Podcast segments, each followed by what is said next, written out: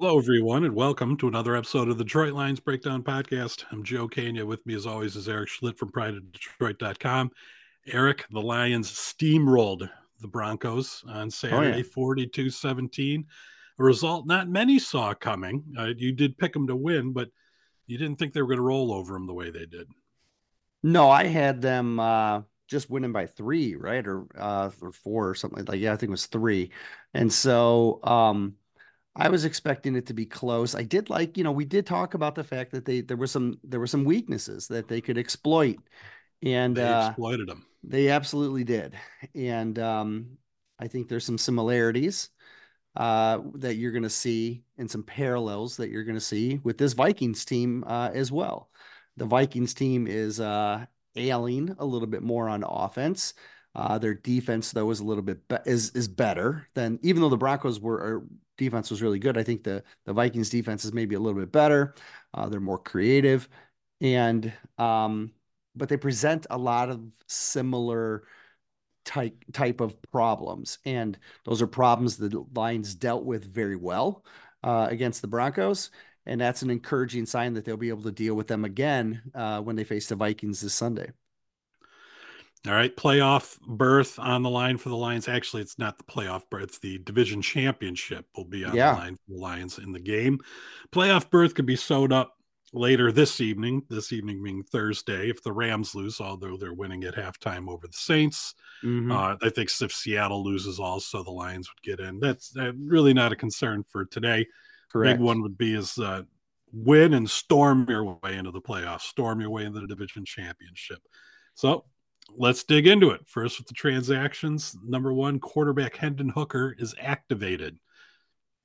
Yeah, so Hendon was uh his his evaluation window was up, and they had to figure out whether or not they wanted to uh, activate him or or, or uh, you know put him back on NFI or leave him, I guess, on NFI, and uh, effectively ending his season. But they looked at the concept of being able to develop him for the remainder of the season plus the playoffs and the ability to have him available as an emergency third quarterback during the playoffs, which is something that um, was a problem for uh, the San Francisco 49ers last year.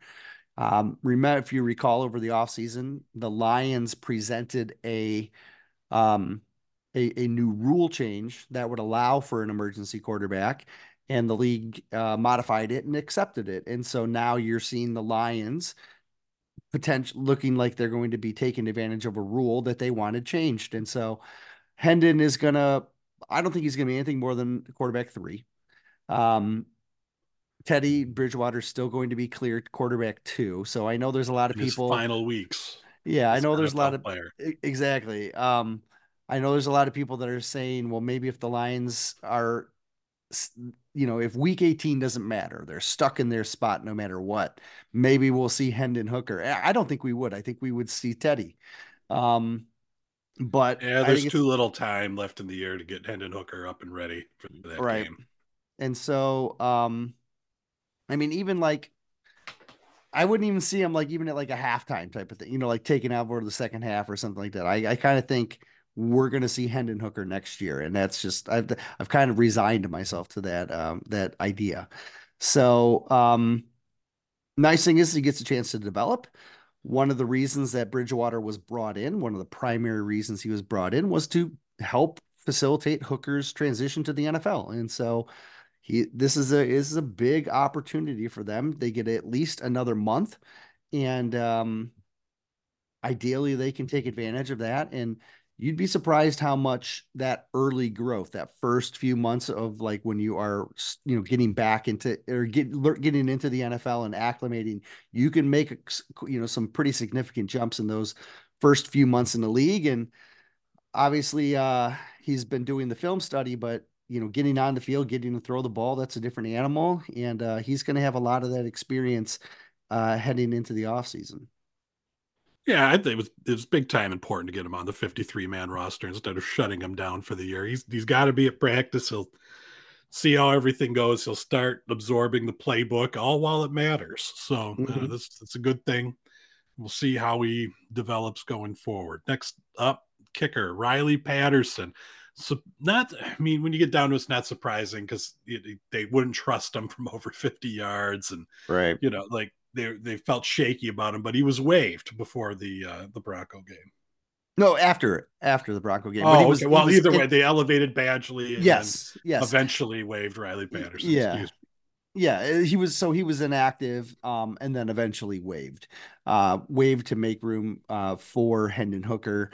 Um so so Dave Fipp, uh, the special teams coordinator, revealed that they had been having a behind the scenes competition since the bye. So for the last five weeks, and that Badgley had just looked like the better kicker, and eventually he was significantly better enough that they felt it was the right time to make a move, and so they did.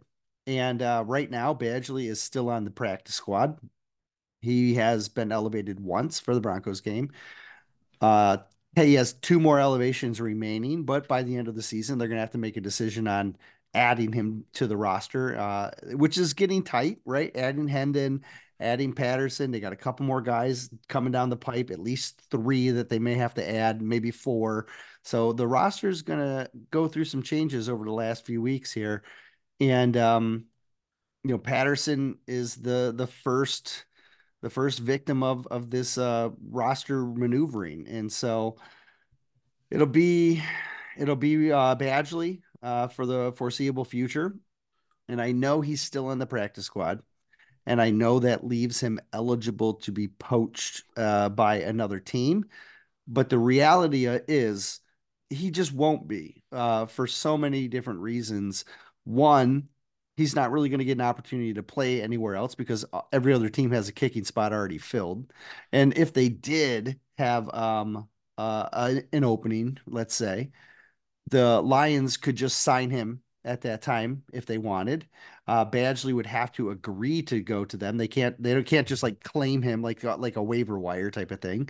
Um, and so and then and and with him, he's not going to want to essentially screw over his team that he's been with for a year that's giving him an opportunity to kick and has plans to bring him on to go to some other random team that, you know, is just looking for uh, spare parts essentially. And so I don't he's not going to get poached. Uh, I think hopefully people aren't overly concerned about that. I know there was uh, a few people that that raised that question, but uh, I'm not I'm not worried about it. There's too many factors in play that would say that that's not a, a wise decision. It would be fun if they did the wrestling heel turn where the Vikings yanked them off the practice squad a day before the game, and now the Lions have no kicker going into the Vikings. But game. like, uh, what would what would it take though? It would take like an insane amount of money. They'd have to cut a guy that's on their roster, and they wouldn't play him, so he would have to agree to sign with them and not play it would be interesting. What if some team had like you remember the Lions for a couple of weeks there only had uh, 50 51 guys sure. on the main roster? Yeah, last yeah. Well, last what if year. there was a team that was doing the same thing now? Had two open I don't spots, think there, but like I don't think there is though. Well, okay. Er, but yes, I hear what you're saying. Erik. Sure. And, and that's what they decide. And they have, you know, extra money under the salary cap. And It's like, well, we want to do one final screw well, over. You know, we again, though, this game. Here's one again, thing we're going to do to try to get us there the, the thing is is again he'd have to agree with it and and the reputation that he would get from it would uh as as as much of a fun story as it would be it would be a fun it's, story. it's it, he would be killing his reputation. It, it's it's, it's just not realistic. What if he was like 41 years old and he knew it was the end they offered five million dollars. like, come on, how would you turn that down? All right, all right. Well, now you're now we're turning him into a new person. So, well, that's well, that's I'm just playing a hypothetical game. Oh, Something okay. for us to to take a look at years from now, potentially. Sure. Probably not going to. You laid it all out there. It's not going to happen this week. it's not going to happen through the end of the year. But this is something we got to watch for going forward. Uh, yeah, maybe, maybe. I, you know what? The NFL is always in the business of trying to make the other guy look worse. Sounds like some a vintage Belichick would have done. All right. Cornerback Craig James signed to the practice squad, and the team releases Michael Schofield. Uh, so James was a gunner for Philadelphia when Dave Fipp was the the la- I think it was the last season that Fipp was their coordinator. Uh, either last season or second to last season. So this is a guy that uh, Fipp knows, and with uh, an injury that the Lions have at corner, looks like he's brought in for uh, depth, insurance, potential gunner. Um, the gunner spot has not been really good this uh, lately. When they started the season, uh, they have they had a pretty nice tandem. Uh, but since then, they've either had to make a player players inactive or they've had they put players into bigger roles. And because of that, their gunner play has kind of dropped off. And so it'll be interesting to see if if James is utilized in that capacity uh, down the stretch. Uh, at at at worst, he is a uh, he he is a, a nice in, uh, depth insurance piece. Um, as far as Schofield, it's a bit surprising to see them lose an offensive lineman, uh, but they had plenty, right? So they have their their eight that are on the roster currently, but then they also have an additional uh, three on the practice squad plus the um, the international player. So that's a, a, fourth if they if they needed him. And losing Schofield uh, isn't like I said detrimental. It's just a little surprising, at the same time, they're going to be moves that are going to be surprising down the stretch because of the players that they're expected to bring back. Injury report defensive back CJ Gardner Johnson, his torn pectoral muscle. The evaluation window started, and he's been talking about it. He expects to be back and playing soon. Yeah, very much. Um, and so he's going to be probably the first domino to fall, right? Like he could be the first guy that that's brought back. Um, depending on a couple of the other injuries on the roster. There's a few different avenues that they could take to bring him back. It's possible he's back as soon as this weekend. At the same time, he hasn't played football in a couple of months, and so there's usually a acclimation process. Um, but he's a veteran, and he could move through that acclimation process, you know, quickly. And he's he's done a lot of rehab to get ready for this. So, uh, wouldn't surprise me at all if he's activated this week. Um, but I also wouldn't be surprised if if it took you know another. Fullback Jason Cabinda knee injury. His evaluation windows also started. So Cabinda, we know almost nothing about, right? Like even when he was injured initially, we didn't even know it was a knee injury at first, if I'm not mistaken. Um, so when he went on IR, I think we kind of we found that out a, a, little bit later, and then um, there haven't really been any, any updates. Uh, Campbell has brought him up a couple of times, but hasn't really gone into details. Uh, so again, I don't know if he had to have surgery. I don't know what was required uh, with his injury, uh, what exactly it was beyond just knee. And so it's again, it's kind of up in the air with him. It's possible he's ready to return this week. It's also possible he takes the entire uh, 21 days of the evaluation window. So uh, I'm not sure what's going to happen with Cabinda uh, at this time. Tight end Brock Wright groin injury did not practice Wednesday or Thursday. Looks like he's going to be out.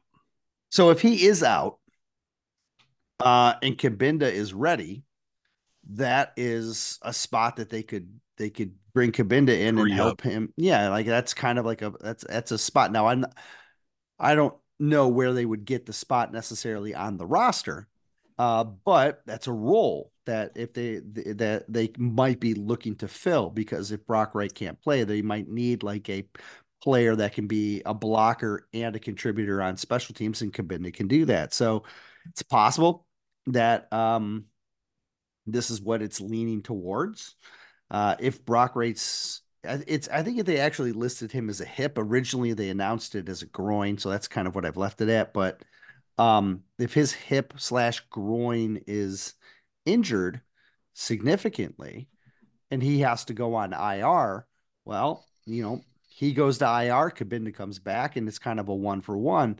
You don't have to worry about the roster spot. At the same time, I don't know if you want to put your tight end two on IR if you don't have to, especially because he wouldn't be available to return until uh, the first round of the playoffs. So I don't know uh, what's going to happen with Brock. Uh, and we, like I said, we haven't really got an update. He got injured at the end of the first half, didn't play the second, and that's about the end of that. So we'll have to wait and see what happens uh, this week. But like you said, soft tissue injury, not practicing Wednesday, Thursdays is usually not a good sign. Right tackle, Penei Sewell, shoulder injury, limited Wednesday, full practice Thursday. So he should be good to go. Uh, and the fact that they released Schofield, who is who was his backup, uh, even though he was on the practice squad, he was the next in line because Matt Nelson's on IR, right? Um, uh, Schofield was that next guy. The fact that they released Schofield is a pretty good indicator that uh, Sewell's going to be just fine. Center Frank Ragnow, toe, back, and knee injuries. Full practice Wednesday, rested on Thursday. Yeah, uh, his story is just continues to get more remarkable. Um, actually had to have his meniscus surgically repaired, uh, which is why he missed the game against Chicago. But he was back less than two weeks uh, to play against the Broncos, and he didn't allow a sack, didn't allow a pressure. Like I think he allowed maybe he allowed one pressure, but um, it's just an absolute animal. Like he's just like it just doesn't make sense. Right? I mean, I, I I remember the fact that he played with through a, a fractured throat where he couldn't even talk, yeah, right? Yeah, but like so like like uh, Dan Campbell said earlier in the week, Frank's just he he so bad doesn't want to let his teammates down. He just has this insane ability to use his mind to convince his body that he's okay. And then he just plays through stuff. They give him uh, scheduled days off to make sure he doesn't overwork it, uh, kind of to save him from himself, type of thing. And uh, he's been good to go. So I expect him to be good to go again. It, everything seems to be lining up for them to have their starting offensive line uh, back again this week. We're several weeks away from these episodes, but one of the things to be put on the list of Lions needs will be as a center to replace Frank Ragnow one day because this can't keep up forever. Well, he's only 27, right? Yeah, but so, look at all these injuries, this list sure. of injuries. Just because he's some dude, he's not going to play till he's 38. You know, he's well, very he, good, but maybe I, he only makes it to 29. Yeah. I mean, I, well, I think he's got probably five good years left in him. That's kind of my guess. I expect him to get another contract. Um, just because he's he's he's remarkable in his ability to just sustain stuff. And so um, look, right now, this makes re-signing Graham Glasgow this offseason a huge priority, right? Because you got to have a you got you have to have a capable center behind Frank for when he can't go. But yeah, I mean, if you can find that guy in the draft as well as re-signing Ragnow, all the better. Do you have the stat like when the Lions offensive line is together? Do you have any start Aren't they undefeated or what kind of stats do we have? Oh, um, I think they're they've only been together like five or six times, and I think the only game they've lost is the Seattle game. Okay, and and it's and the, I think uh, that that was when technically Vaitai was the was the starter, not Glasgow. Yeah, but that was still he was still the starter. The correct. The whole this is the Lions superstar, right? It's yeah. the, that whole offensive line's the Lions superstar. When they have them, yeah. they, they become rather tough to beat. Well, right. look, man, that Denver, that Denver uh, we'll talk about this more in a second, but that Denver front got, you know, put in check because of this offensive line. Defensive tackle Levi Onwuzurike, knee injury, limited Wednesday, full practice Thursday. So he's uh, got a little dinged up in the game, wasn't removed from the game, uh, so he might have had some residual pain following. Um, took a took it easy at the beginning, and everything's uh, back in shape. Should be good to go. Linebacker Derek Barnes shoulder injury, limited Wednesday, Thursday. There was some concern when he went down there on Saturday. It's like, oh. Yeah, and then and then he well, I didn't think he'd come back, and then he did. Uh, and the fact that he came back, uh, though they're usually going to take it very slow with a guy who has to leave uh, the game, even though he did return. A guy who has to leave the game, go to the locker room, and get checked usually gets a lighter workload the next week. So I think this is more of the same. Um, and even if he's limited on Friday, I still expect him to be in a good spot. Even if he's given a questionable designation, I still think he's going to be in a good spot. Cornerback Jerry Jacobs hamstring injury didn't practice Wednesday or Thursday. So this is a, a same situation as Brock Wright. Um, soft tissue injury, no practice Wednesday, Thursday is not a good sign for him. His availability, if his hamstring injury is serious, which they often can be, he could be he could end up on uh, IR. If he goes on IR, this maybe that opens the spot for Gardner Johnson, right?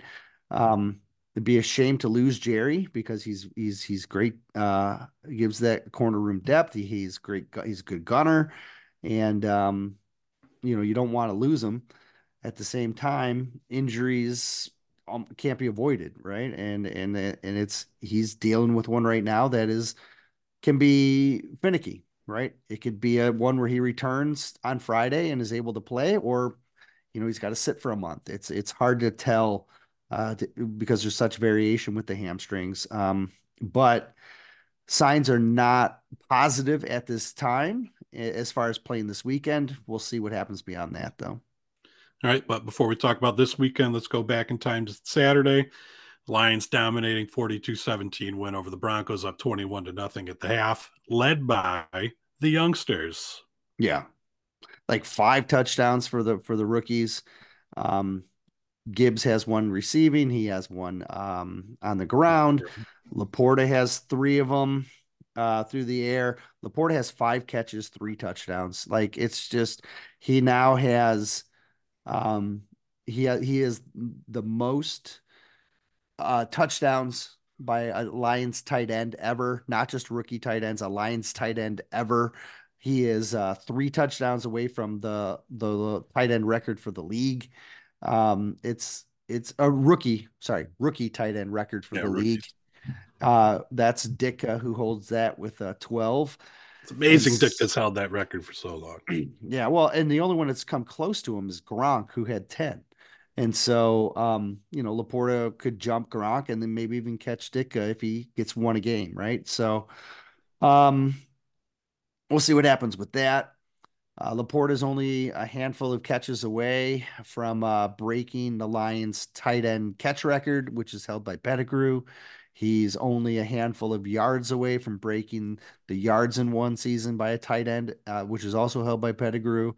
And um, you know, it's it's it seems like a matter of time before LaPorta is going in, in his rookie season is probably going to hold almost every single tight end's record that the Lions have. He's going to have catches, yards, and touchdowns probably uh, in the bag uh, by the end of the season, which is uh, remarkable for a position that is notorious for having a slow, uh, a very slow learning curve. Yeah, growth rate. Yeah, slow learning um, curve. His his blocking is his blocking is really unbelievable. Dan Campbell saw, loves his blocking. Uh, compared to what we saw at Iowa, right? Like he looks like a totally different guy, and maybe that's just Steve Heiden, um, you know, giving him, you know, blocking tips, or maybe that's just him growing, or maybe it's LaPorta growing at a rapid rate. But what LaPorta is able to do right now is everything that we were promised with TJ Hockenson, right? And uh it just that just never came to fruition. And so we're seeing it, it with LaPorta. He is a true complete tight end. And when you look at the true complete tight ends in the league, uh, there's only a couple of them, right? Like there's a lot of good passing, pass catching tight ends. There's only a couple that can do everything. And we're talking like in the in the the Kittle Kelsey type range, right? Like that's where LaPorta's ceiling can be. Um, right now, he's in the top five tight end in the league conversation, or or at least he will be at the start of next season. Like that's that's an amazing start to his career.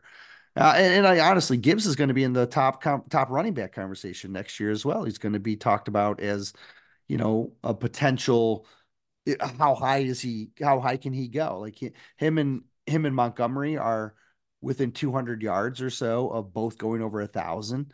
And what Gibbs and Gibbs looks like he's getting better. Does he not look like he's getting better each oh, week? yeah, he's getting better. Like like and that's that this is the time of year when rookies are usually hitting the wall and making mistakes and slowing down and gibbs looks like he's con- continuing to ascend and that is a a scary thing for teams uh, opponents of the lions in the future so You know, the rookies are looking good. I thought Jack Campbell did well stepping up uh, with Barnes, you know, needing some some timeout.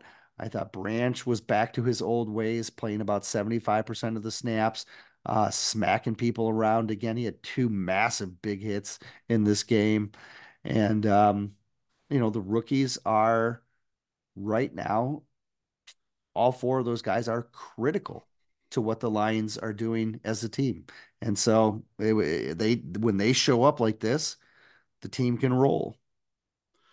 Yeah, LaPorta provides like a, a true number two to Amon-Ra St. Brown, where yeah. you have these two Pro Bowl caliber pass catchers. You know, Gibbs is right up there, could be a Pro Bowler. Same thing with Montgomery. They have these four offensive skill players that really make a difference, which in turn, like, make – Jameson Williams, Josh. Well, Jameson Williams is another conversation we'll save, you mm. know, for a few weeks from now. Josh Reynolds, Kalif Raymond kind of makes them all just better.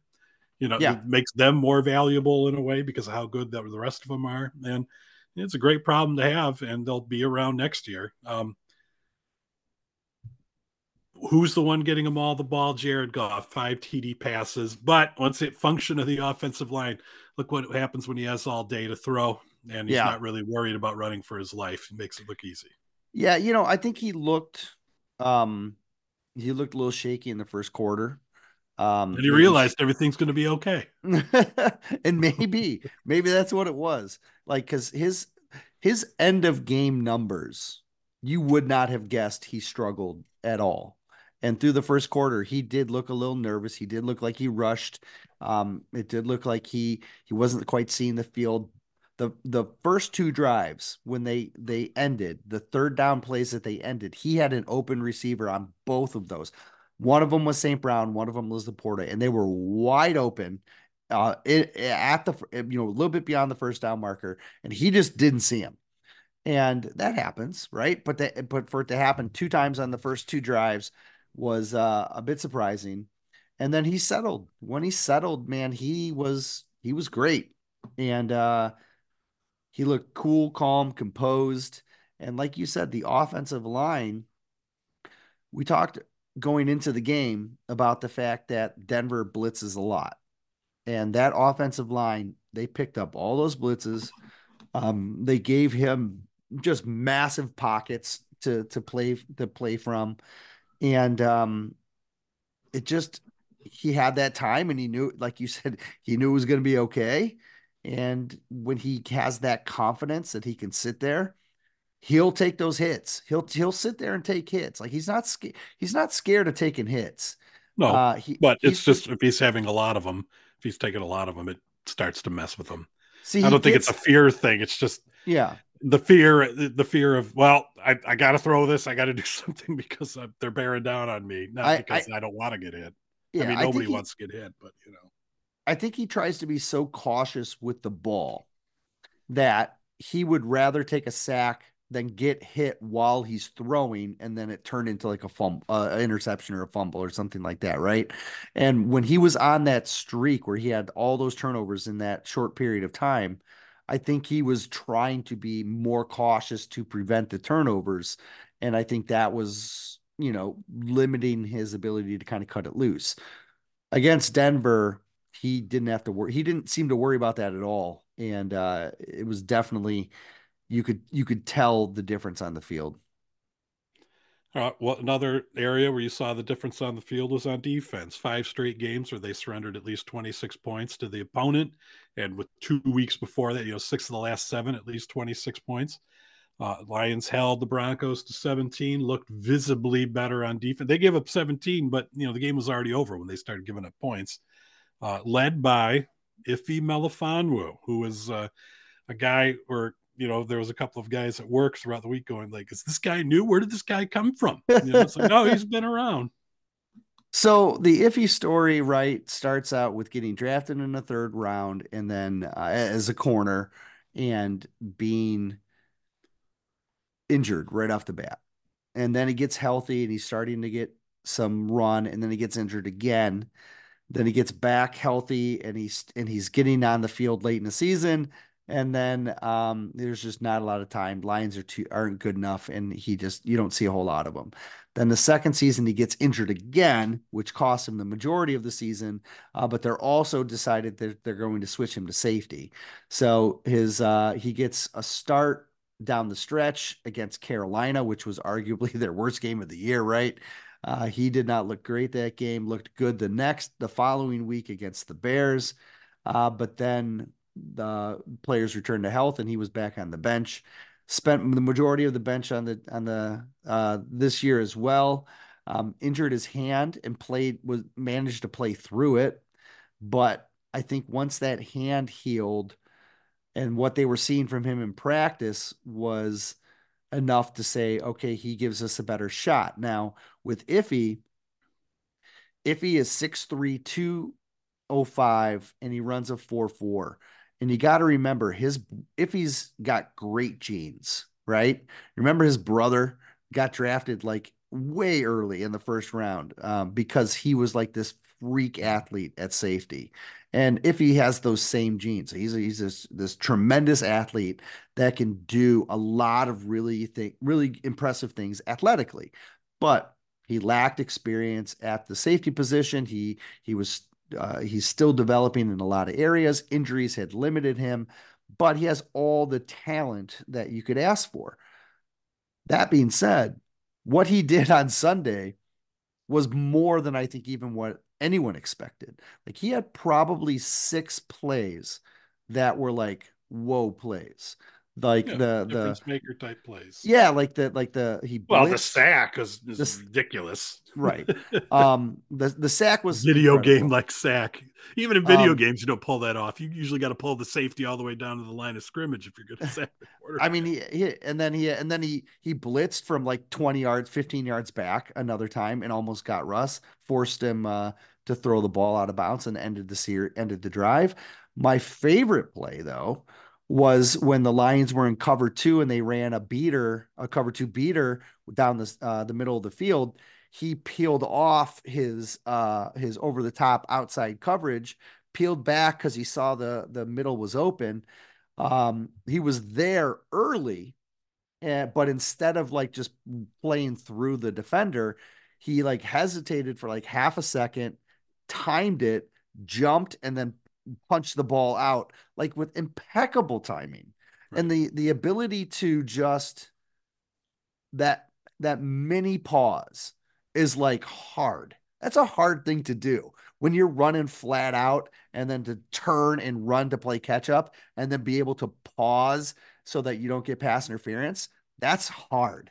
And so that I was super impressed by. That punch out was like textbook as well. He had a, uh, another pass breakup in the end zone where he goes up between he he was late in in coverage and he had an acceleration to make it make it up and then he could, didn't have time to turn but what does he do he puts his hands up in between the arms of the receiver and knocks the ball loose again that way so like it was just a lot of veteran savvy moves for a young player that has an insane amount of athleticism and it should be extremely encouraging.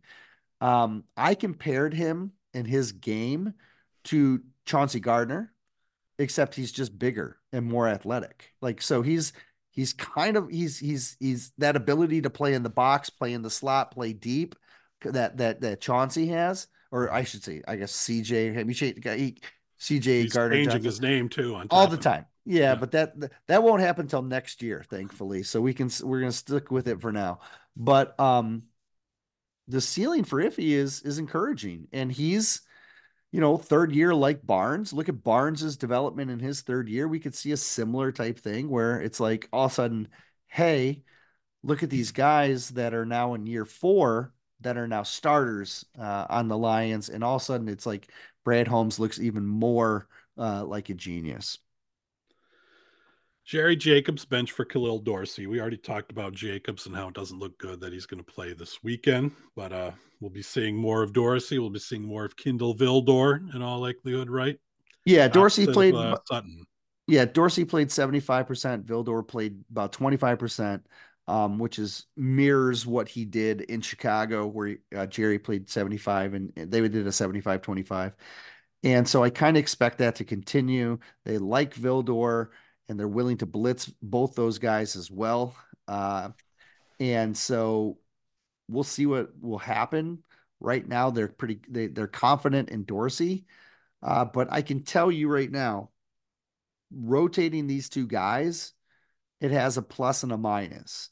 The plus is you're getting two different guys' experience because and so like if one goes down, you still have another guy with experience that you can turn to. But at the same time, if you are having to split these two guys, it's probably because one of them's not good enough to start uh, by you know just outright, and so that's that's concerning to me. So hopefully Dorsey and uh, and uh, Vildor continue to play well, uh, but I do think the outside cornerback position is potentially a weak spot for the Lions and could be something that they have to hit hard in the offseason. All right. Let's talk Vikings. Right, Vikings are coming into the game seven and seven. Lions heading out to Minneapolis at 10 and 4. Lions favored by three going into the game. It's going to be on Fox, one o'clock on Christmas Eve. Mm-hmm. Kenny Albert, Jonathan Vilma, and Shannon Spake on the call. The referee will be Land Clark, four years as a referee, six years overall in the NFL, 12.6 penalties per game, slightly above the 11.88 average. So that that a league average has been dipping. I don't know if you've noticed that. Yeah, it was um, over 12. Now it's under 12. Let them play. Yeah. Yeah, it was it was a, even over 12 and a half at one point. And so now its uh its decline is actually pretty good, a pretty nice indicator um that they are letting them play a little bit more. Uh, at the same time, we haven't seen Land Clark in a while. Uh, last game, I believe he played uh, if I'm not mistaken, or he refed for the Lions was in Chicago last year. So it would have been a, uh, uh would, it's been a while. Big concerns last week when it came to the officiating because the Lions draw a lot of penalties and yeah, uh, the, the Broncos don't get many called against them. Broncos had four for 40 called against them. Lions had two for 54. One was that big pass interference call. So not yeah. a lot of penalties in that game. You know, just yeah, the one that really hurt the Lions, but otherwise, you know, pretty run of the mill game.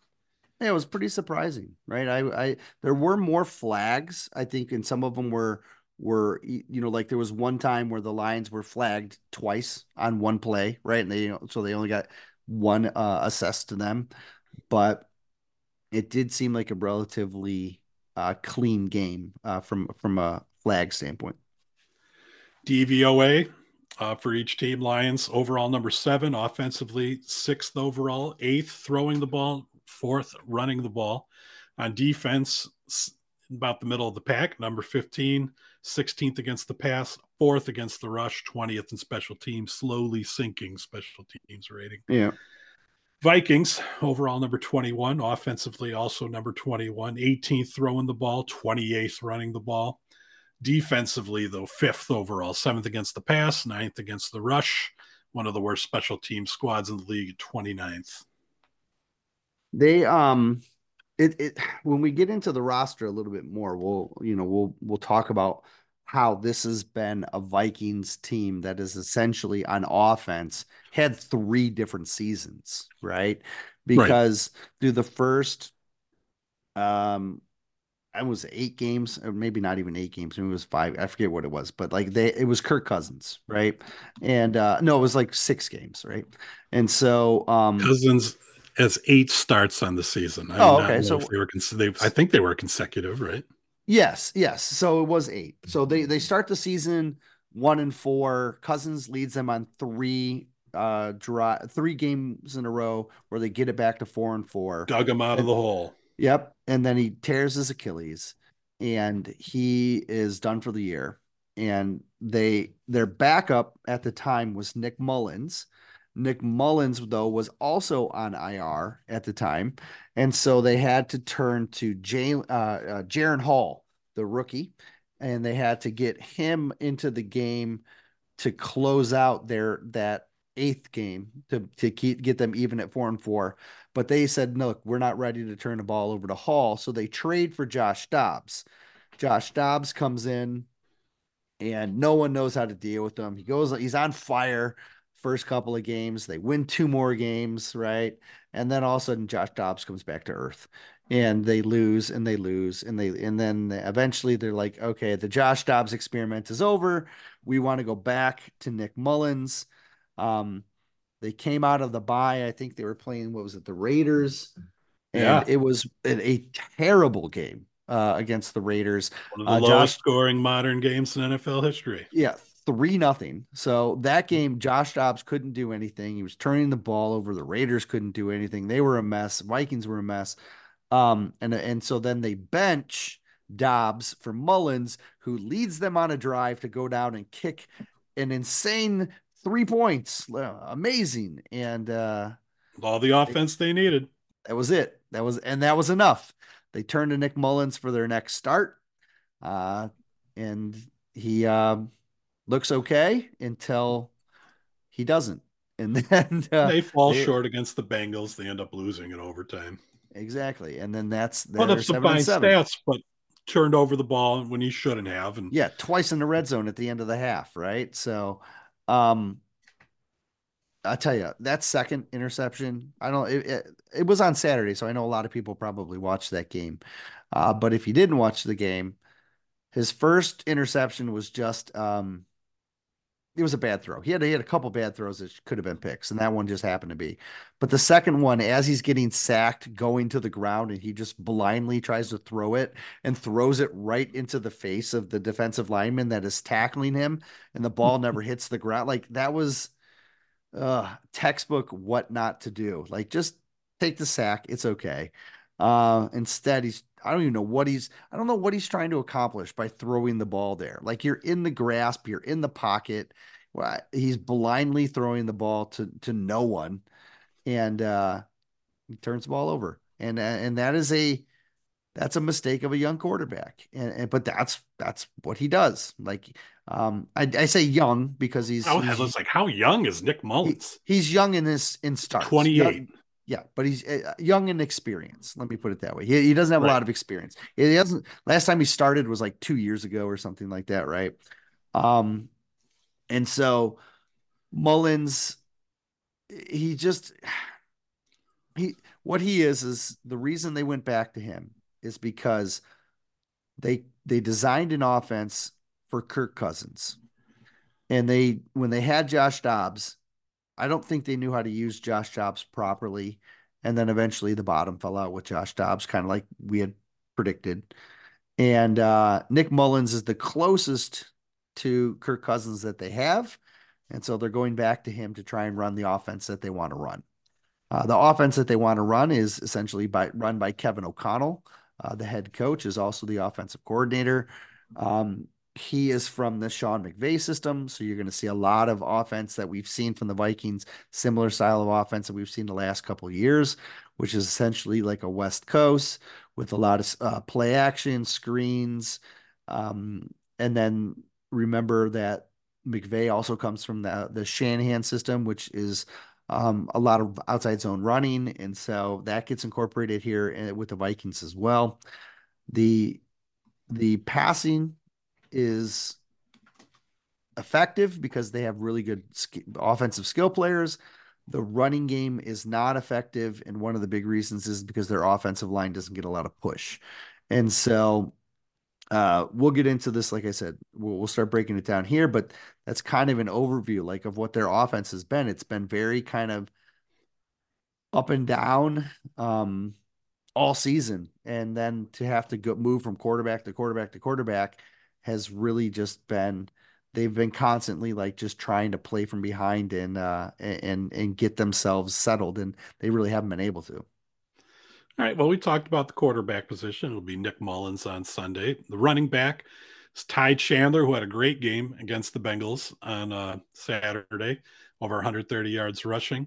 Uh, Alexander Mattison had been the running back for several weeks previously to that. And then Kene Nwangwu as the uh, number three back. Um, so Mattison was was even technically the starter up until this week because he was injured. Chandler got the nod, and then Chandler performed well enough that they said we're going to stick with Chandler as the starter and have uh, Mattison as the uh, as the backup. Uh, but Mattison is uh, Mattison's dealing with a, an ankle injury, and he hasn't practiced this week, so it's very possible he's not available. And if he isn't, it's it's going to be the uh, the Ty Chandler show. Now, Ty Chandler comes on. They give him the ball 23 times. He runs for 132 yards and a touchdown. And everybody is saying, "Man, where? Why haven't they played this kid before? Look at this. Look at how great he is." And they're saying this is going to be a totally new Vikings rushing attack. Well, I'm going to put a pin in that for a second here, and I'm gonna I'm gonna if if you're nervous about the Vikings' new uh newfangled rushing attack, I want to give you a couple of stats that that I that might alleviate some of your concerns. First of all, I want to go to the some deeper DVOA stats. All right, one of them is called uh, a stuffed adjusted lines percentage. That is essentially like um, how much push is your offensive line getting. Okay. For example, the Lions are fourth in the league. They get the fourth most amount of push on on run plays where they just they just they give the offense they give the running back multiple yards before he can get hit. The Vikings are 26th in the NFL. So they're like bottom almost 5, right? Bottom 6 here. They are uh they don't get a lot of push. And because they don't get a lot of push, it's forcing them their back to be more athletic than he needs to be, or then he, you know, he has to pick up a lot of the slack. Um, Mattison has struggled with that because of it, because he hasn't been getting that push with the offensive line. Now, Ty Chandler, he looked great, but Cincy's run defense is 29th in DVOA. They're one of the worst run defenses in the league. They average, and I'm going to get the numbers so that I'm not speaking out of turn because I wrote them down. All right. Chandler, I'm going to remind you, Chandler ran for 23. He ran 23 touches, 132 yards, and a touchdown. Cincinnati's defense gives up on average 27 rushes, 129 yards per game, and 1.1 rushing touchdowns. He literally did the exact, almost did the exact average of what Cincy gives up on any given day. So it's not like Cincy's this world beater of a de- of a run defense that this guy is all of a sudden making hay on. Now, is he a good back? He looks pretty good. Yeah, like I said, he looked good against the Bengals, but we need to have some perspective here and realize that his one really good game was against a really bad pass uh, run defense, and we need to make sure that we're not like turning him into the next Adrian Peterson, like I've uh, I've read on some of the Minnesota papers uh, earlier this week when when doing my my research. So I think they're going to try and lean on him. At the same time, the Lions have a uh, you know their DVOA run defense is fourth, and they're fourth because they've been great all year, and I expect them to be great again. All right, the uh, off the soapbox no, I, I, do love your soapbox. You love pointing out the, uh, you know, whenever some teams coming in and they're they seem to be ascending or seem to be flying high at some level, you got to try to drag them back down. you, know, you got to point out, well, there's a little, you got to poke some holes in here. Like, yeah, maybe it's all right, but then maybe we should take a look at this. Wide receiver core for Minnesota, very good. Justin Jefferson. Um, this is the Lions' first experience with rookie Jordan Addison. We'll see if he's a lion killer. The, the Vikings seem to find a way to find those guys. KJ Osborn, Brandon Powell, Jalen Nailor. Um, and Nailor's dealing with a concussion and has been dealing with a concussion for a couple of weeks. And so the he has not practiced this week either, which is not good news for Nailor. But at the same time, the the top four that they have because Powell has kind of stepped in when when when Jefferson was hurt. The top four are all healthy and they're all talented. Osborn group. Osborn has been really good against the Lions in the past. Jefferson is probably one of the top two or three wide receivers in the NFL, if not the top wide receiver in the NFL.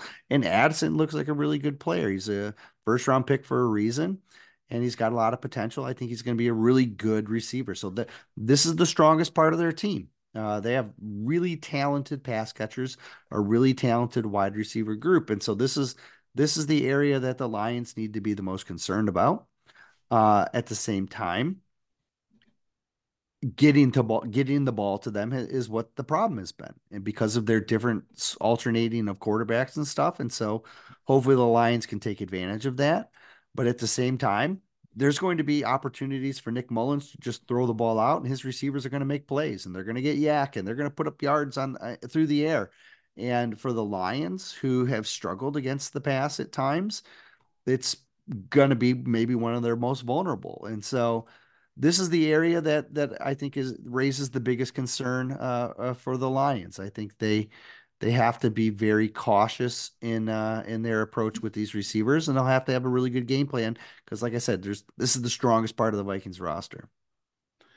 All right, tight end group starters, someone we know real well, T.J. Hockenson and his 91 receptions on the season, Josh Oliver, Johnny Mundt, and Nick Muse. Yeah, all three of those uh, tight ends play. Hockenson's obviously the the top one, um, but and Hockenson's I think the lead, the number one tight end in in, in receptions yeah, and yards, receptions. if I'm not yeah, mistaken. I believe so. Right? Yeah, no, 91 um, and just over 900. Yeah. Yeah, huge, huge volume. Uh, his volume in Minnesota has been way larger than he ever had in Detroit. And so, um, you know, they had a Campbell idea. didn't really like him. well, whatever. It was right was, all along. I I believe that hundred percent. Um, I do think though he's being maximized a little bit more. I think the Lions wanted him to be more of a dual tight end, uh, whereas the Vikings are more comfortable just sending him out.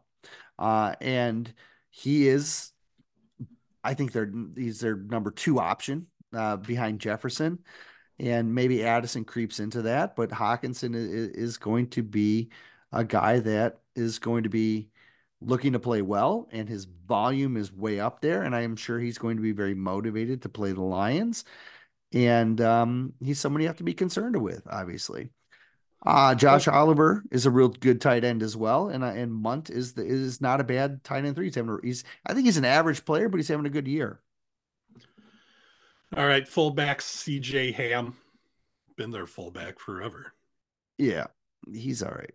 He, I mean, he he tend he'll do something that'll be like, oh man, and then uh, that'll be the one thing he does that game. All right, offensive line left to right: Christian Darrisaw, Dalton Risner, Garrett Bradbury, Ed Ingram, and Brian O'Neill. Uh, Darrisaw's really good, uh, getting better. Brian O'Neill has had a really good season as well. So both tackles have been great.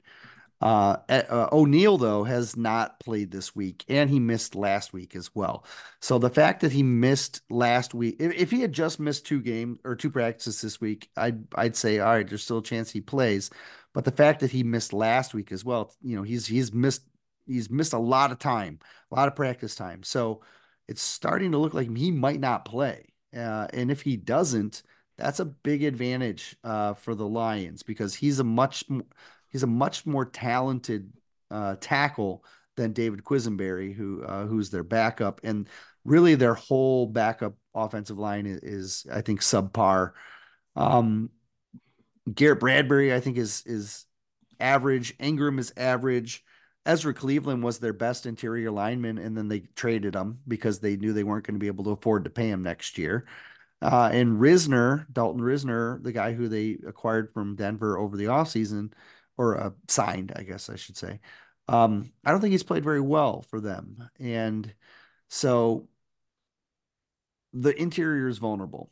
Yeah, and so Noah Leem is obviously still uh, a problem, but the way that the Lions have attacked the interior of the of the uh, offensive lines and re- recently means that I I would be I wouldn't be surprised to see them do that again, and so that means using athletic pass rushers on the inside. That means blitzing linebackers uh, through the A gaps. Those are ways to take advantage of this line. Uh, good pass, good in pass protection, and, and and if they can give Mullens time, you know, like I said, Mullens going he's got targets to throw to, but they're not as impactful against the run, and I think the Lions will be good there. And if they can make the offensive line you know, if they can stall the offensive line in the run game, then the offense becomes more one dimensional. And then that allows you to tee off on them a little bit better, which means more pass rush, more athletes, more ability to blitz. And you can see a, I expect a, a similar type game plan uh, that we saw against Denver. It'd be very nice to see a lot of creative blitzing, uh, the way the way what we saw against um, the Broncos last week, because that was very impactful, and I think uh, a big difference in, in their ability to have success on defense. All right, flipping over to the defensive side of the ball for uh, the Brian Flores uh, Viking defense, mm-hmm. run a three-four. You're going to see Harrison Phillips. You're going to see Jonathan Bullard on that front line if they go bigger. Uh, you're going to see Jaquelin Roy. You're going to see Sheldon Day. You'll see you'll see Khyiris Tonga. Um, but really, it'll be mostly Bullard and Phillips with Danielle Hunter and DJ Wonnum on the outside. So before we get too deep into that, I want to just right. let's just overview what Flores does. Right, he does run a three four, and he will put uh, that base three four on the field, uh, you know, at will. The thing is, is Flores will line up eight guys, six, seven, eight guys, all on the line of scrimmage, and then he'll blitz six of them, or he'll bring six of them, or maybe he brings six, or maybe he brings all eight. Like he he will show you everything that you want. There, they blitz more than anyone else in the league, and they also only rush three more than anyone else in the league. They will drop eight into coverage all the time. So they'll show you a look with like eight on the line of scrimmage and they could all come or they could all drop. Like it, it's it, they have this ability to vary what they want to do on all on all situations. So in their base, uh, Bullard is one of their ends. Tonga is is another, and Phillips is their their best player against the run. Phillips, though, has a back injury and he has not practiced this week, and he's their best run defender. So that's a potential opening for the Lions because right in the dead middle of their defensive line, their best run def- defender may not play. And if he doesn't, that's going to open things up a lot. His backup, Sheldon Day, is also dealing with an ankle injury, though he's been he's been able to work through it. So there's some, and then even Bullard has a, has an, uh, an ankle injury as well that he's working his way through. So this kind of stout interior that they have is banged up, and because they're banged up, there could be some vulnerabilities to it a little bit more than what you would expect. At the edge, though, you mentioned that Daniel Hunter, uh, Danielle Hunter, and uh, and uh, DJ, DJ. Wonnum are their are their starting like edge guys, and those five, like when they're in their base, those five guys that we just talked about, Bullard, Phillips, Tonga, um, Hunter, and, and Wonnum, those five will all be on the line of scrimmage. And they'll drop one. Like they might, like the I, the game that I most that I just watched, they were dropping Wonnum into coverage and bringing the other ones. Um, Hunter has found success in this new scheme. He's his blitz. Um, I'm sorry, his his uh, sack rate is is way up from where he's been in recent years. And um, so he's a guy that you're going to have to account for. Uh, he was sick on Wednesday, didn't practice. He was back in limited capacity. Shouldn't be an issue, but illnesses are Lions. Yeah, illnesses are always kind of funky, and you never know what happens with them.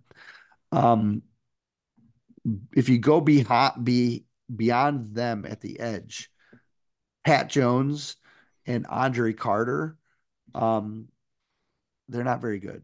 Um, that's they lean they lean on Hunter and Wonnum a lot for this, and because of their creativity and how they bring pressure, and they'll bring they'll blitz linebackers, they'll blitz defensive backs.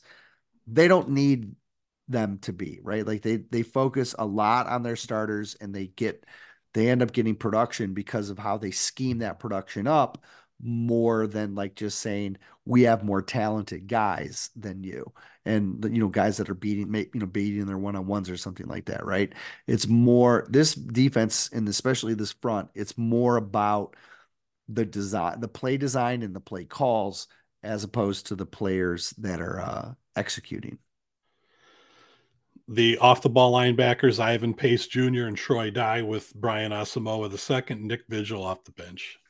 And they have Jordan Hicks, uh, who is on IR, who his clock has started this week as well. Um, so we don't know if he's going to be back or not. Uh, if he comes back, he'll probably bump Dye, um, in my opinion. Um, I thought Pace has, has shown a lot of improvement this year. He was a guy who I think we talked about uh, in in the in the off season um, he ended up being undrafted, but he's a guy who has shown a lot of development. And and if Hicks comes back, he'll give them another nice off the ball guy. Troy Dye is okay, but he's um, you know, I think he's average in average linebacker and and Asamoah is is in my opinion undersized uh, for for the off the ball spot and and Vigil is not. I'm, I'm not overly impressed with him uh, either right now. I think he's had kind of a down year. So off the ball, again, they'll blitz. Their best right now pace is playing at a at a at a level that I think is really helping them out. Um, he can do a variety of things from that off the ball spot and uh, they're being creative with him. But getting Hicks back would be a, a, another bump up for them right now. All right, and the back end, we'll start with the corners. Akayleb Evans and Byron Murphy Jr. are the corners. Backups with Mekhi Blackman, Andrew Booth Jr., Najee Thompson. Uh, Murphy has been dealing with a hamstring injury, and he has not practiced this week either. And so it's possible that he misses this game. Murphy is um, uh, he was really good at Washington back in the day, right? And um, you know, Arizona picked him up or drafted him, and then he's he's he's travel now travel ended up here. Um, I don't think he's having a great season, but he's not a bad corner overall. Um, Evans is a guy they rely on a lot, but again, I don't think Evans. I think Evans is kind of average um, right now. He's only in his second year, so he's still developing. Booth is also in his second year. Booth was actually a higher draft pick than Evans. Um, if you remember Booth, I believe he played at Clemson, if I'm not mistaken. Um, and I think he has some some ceiling to him, but they're very young. And then Blackman was a third round pick this past year. So outside of Murphy, their outside corners are young, like all first and second year players. And so if Murphy can't go, it's a lot of inexperience uh, that that they have out there. Even though they've been they they're you know like I said they're they're average to above average players with some potential. They're also vulnerable because uh, they lack some experience. All right, the safety group they'll start three safeties: uh, Harrison Smith, Camryn Bynum, and Josh Metellus. Off the bench, Theo Jackson, Jay Ward, Lewis Cine. Cine a first round pick in that that yeah that draft, buried Oh man, he has not turned into anything, which is a shock to me because Cine had all this potential at Georgia. Like he he was he was unbelievable at Georgia. Like to the point that Lions fans were disappointed that you know yeah yeah he was that he didn't end up yeah on the Lions, the Lions right? that, that they were hoping yeah that he would fall to them in the second round. Um and then they end up with Kerby Joseph that draft instead, and that's that worked out very well. So, uh, but Cine just can't. He's he's been a healthy scratch more often than not. Just he just cannot find the field.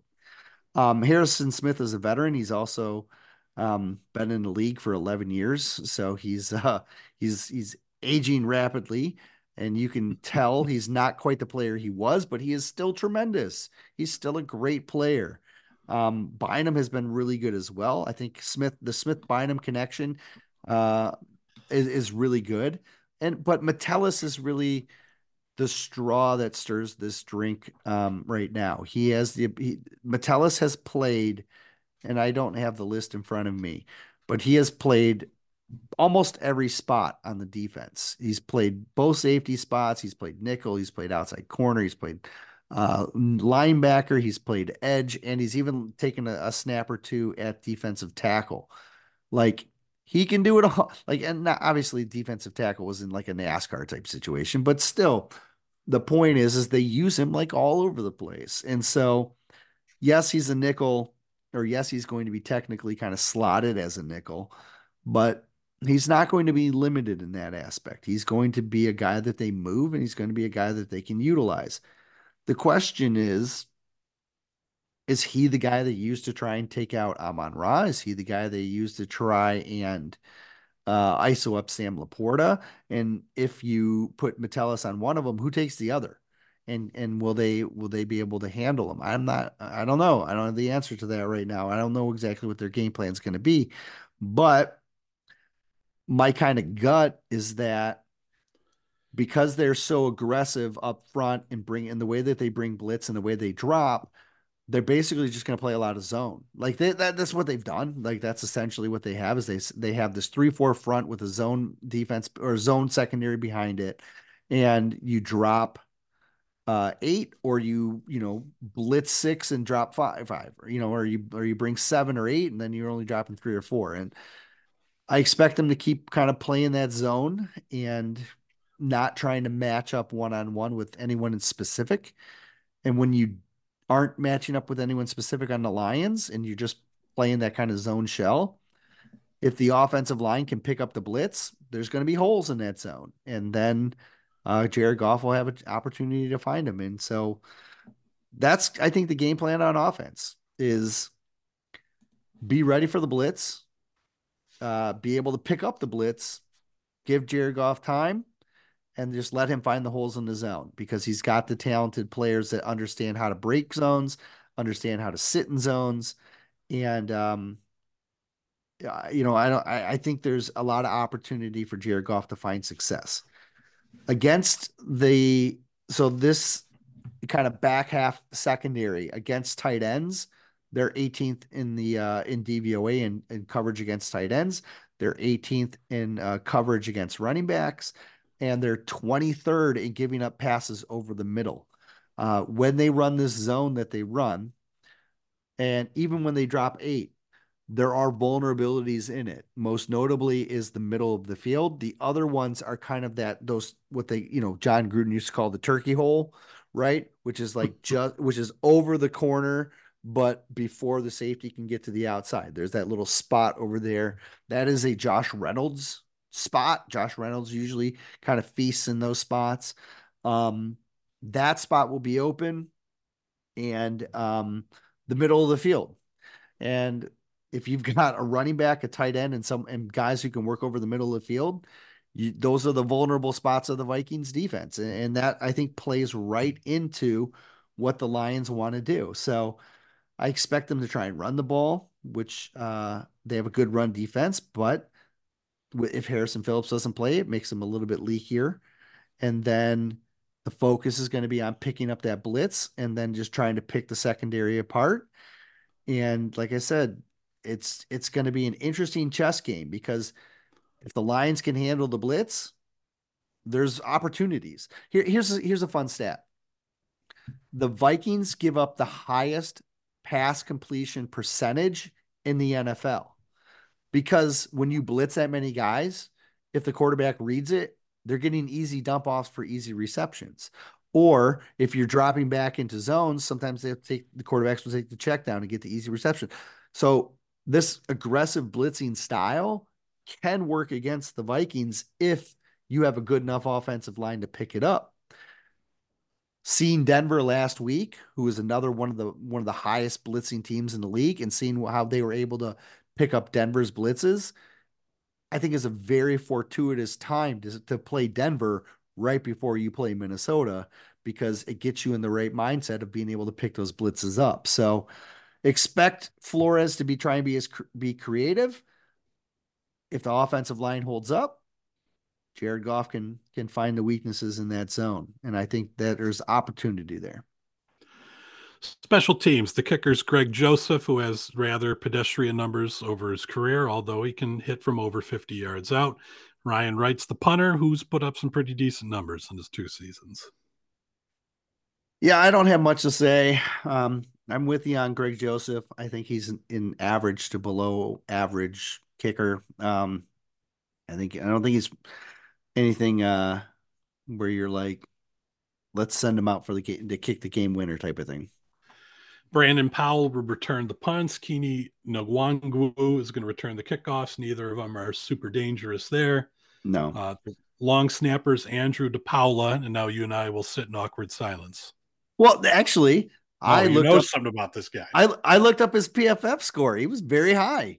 Uh, so apparently he's good. That's about it. That's all I know. His PFF score was in the 70s. So that's that that's that's uh that's respectable. All right. Well, from here, let's uh who's going to win the game, Erik?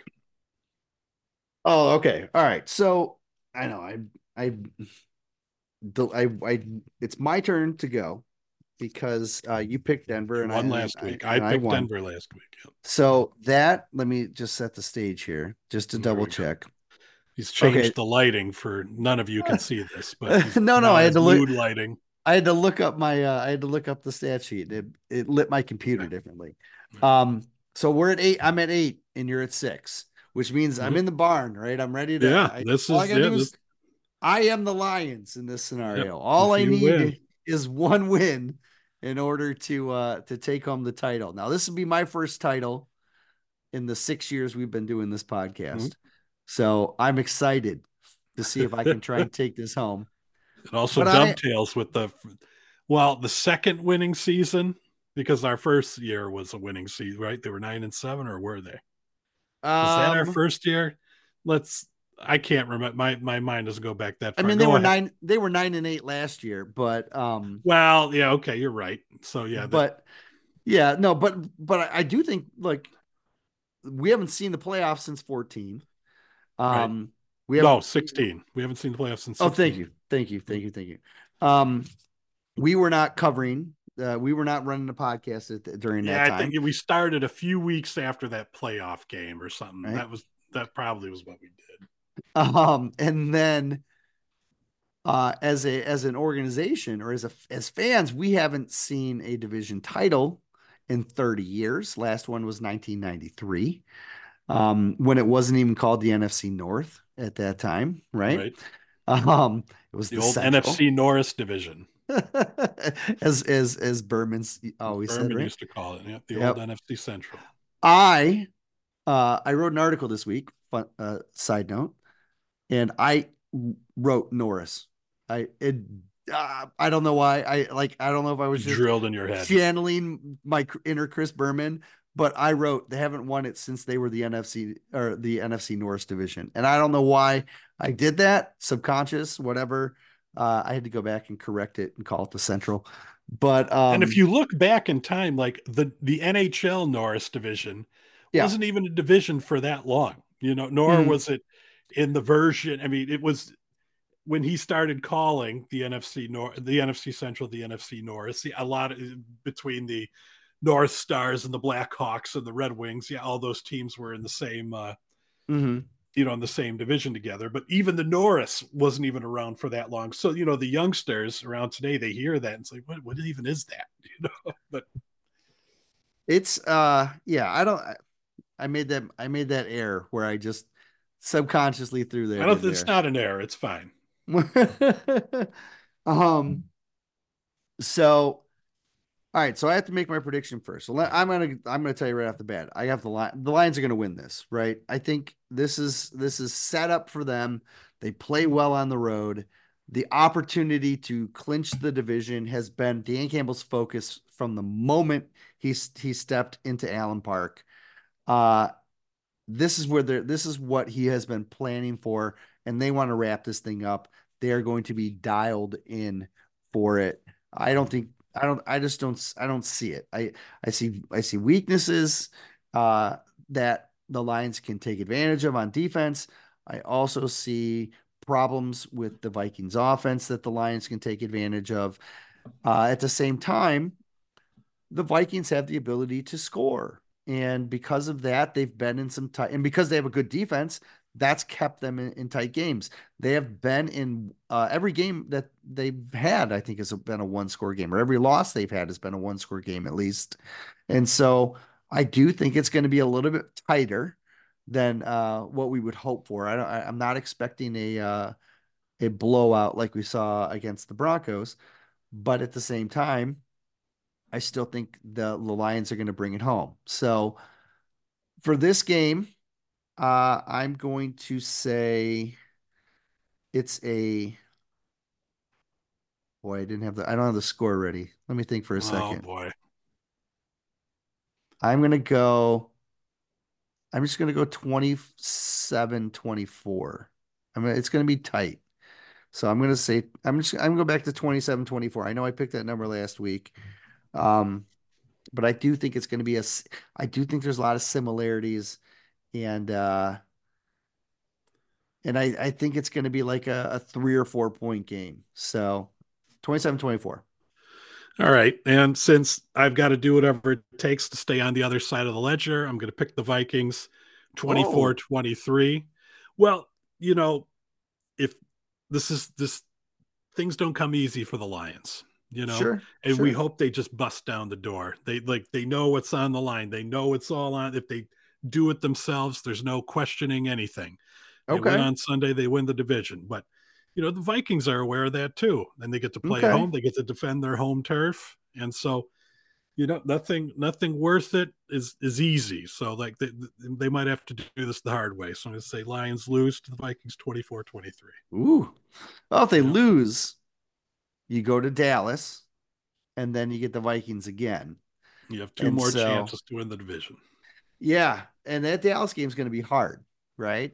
So, right. I mean, we'll see. You know, like it probably is. You know, like, but in this NFL, you never know what's going on from week to week. you know. So the um, Vikings um, beat the the 49ers, and you know now the 49ers look more or less unbeatable. You know? unless you have them, unless they play Arizona some week and look terrible. You know, it doesn't. Sometimes that, that Arizona's the wrong one, but sometimes it doesn't have to make a whole lot of sense. So in my season prediction um, that I made back when the schedule re- was released back in uh, April, early May, whenever it was, um, I predicted a 12 and 5 season for the Lions. Mm-hmm. Uh, but in the last three games, I predicted loss here, loss net against the Cowboys and then a win to get to 12 and 5. So I don't think this is a loss anymore. I still like my 12 and 5. Okay? yeah. Like I, I like I, I still I think they can beat the the the Vikings both times uh to get their 12 wins. And that Dallas game is tricky, right? Because when you watch Dallas play at home, they look like juggernauts. But when you watch them play on the road, they're vulnerable. So Dallas is going to play Miami on the road this week, right? And so that's that's a game they might lose. And if they do, are they're going to need to to be heavily focused on the Lions to beat the Lions to stay in the hunt with Philly to win the division. So they're going to be really just trying to do everything they can the Lions may have the division wrapped up and it and they may be a little I don't want to say more casual, but you know, they're not going to have the intensity. At the same time, if they do bring that intensity, so I, I said they, they I want to say they may not have that intensity. But if they do, and they do beat the, the Cowboys, well, now we're talking about potential number two seed, not just the number three seed that the Lions are currently in. So if you can, if they can win out, they can get that two seed. Then, but let's get through this first one first, right? Let's get through the Vikings first, and let's take that right. next step. But if they, they got to bust that, that, door down first, Erik. Yep. If they can, one but if they, time. if they can take that next step, there's there, there's going to be a lot of fun conversations for us to have next week about what they because our conversations next week can be very different, right? Like if they win, we're going to be talking about can they get the two seed? If they right. lose, we're going to be talking about, uh oh, what's going to happen next? Right? Like this is this, they can this, even lose the three seed.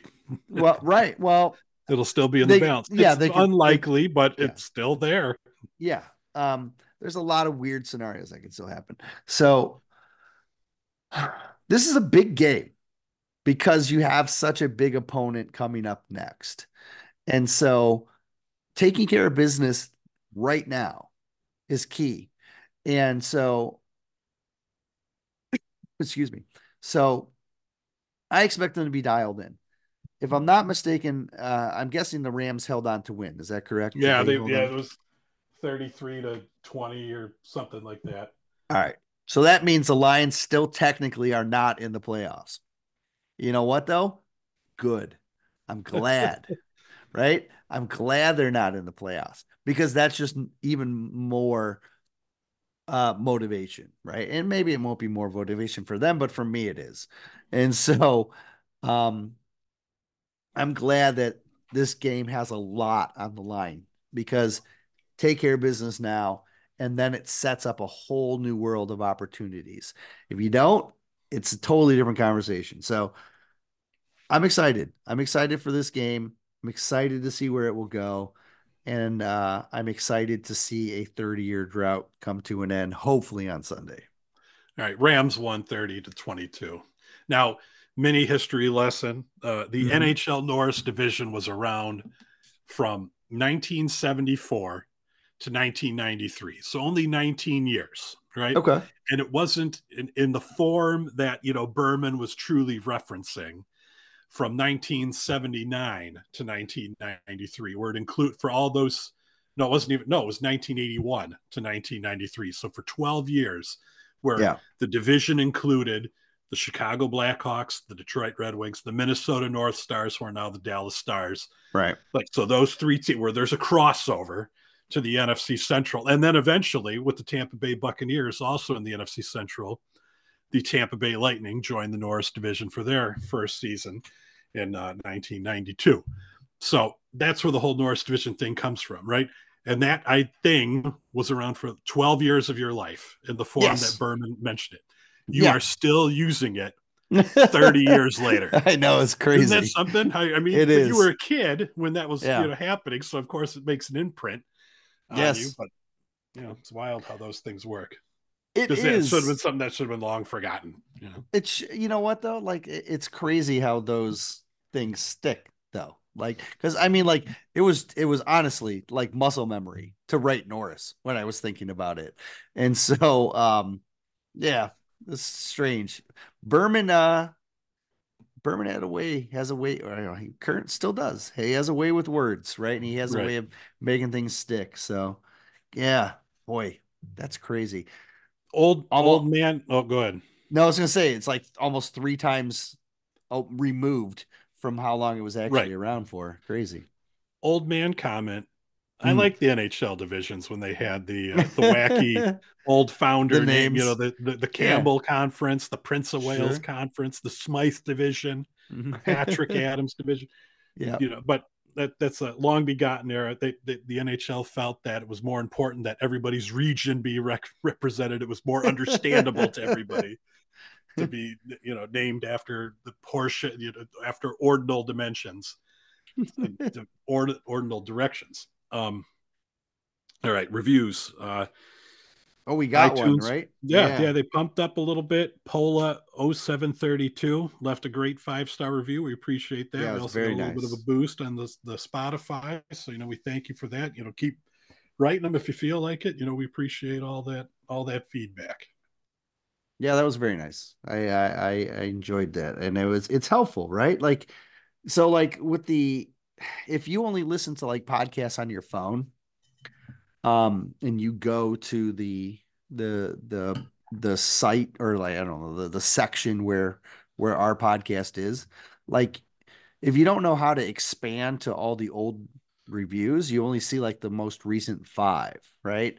And so right. it's nice to have like really nice comments in those most recent five for people who you know are new or looking and trying to find a, a, a podcast, you know, to to right. to make up their time. So it's Check always out. It's always great. It's always great to have uh, those those nice comments at the ready and available. All right. Do you have anything to add, Erik? No, man. I'm I'm hoping that we that we just it's it's a nice, easy, fun show for us next week and not uh not wringing out the tears out of our out of our shirts or anything. all right. Well, that, that's it. That's all we got this week. Erik's got to get some rest, and so do I.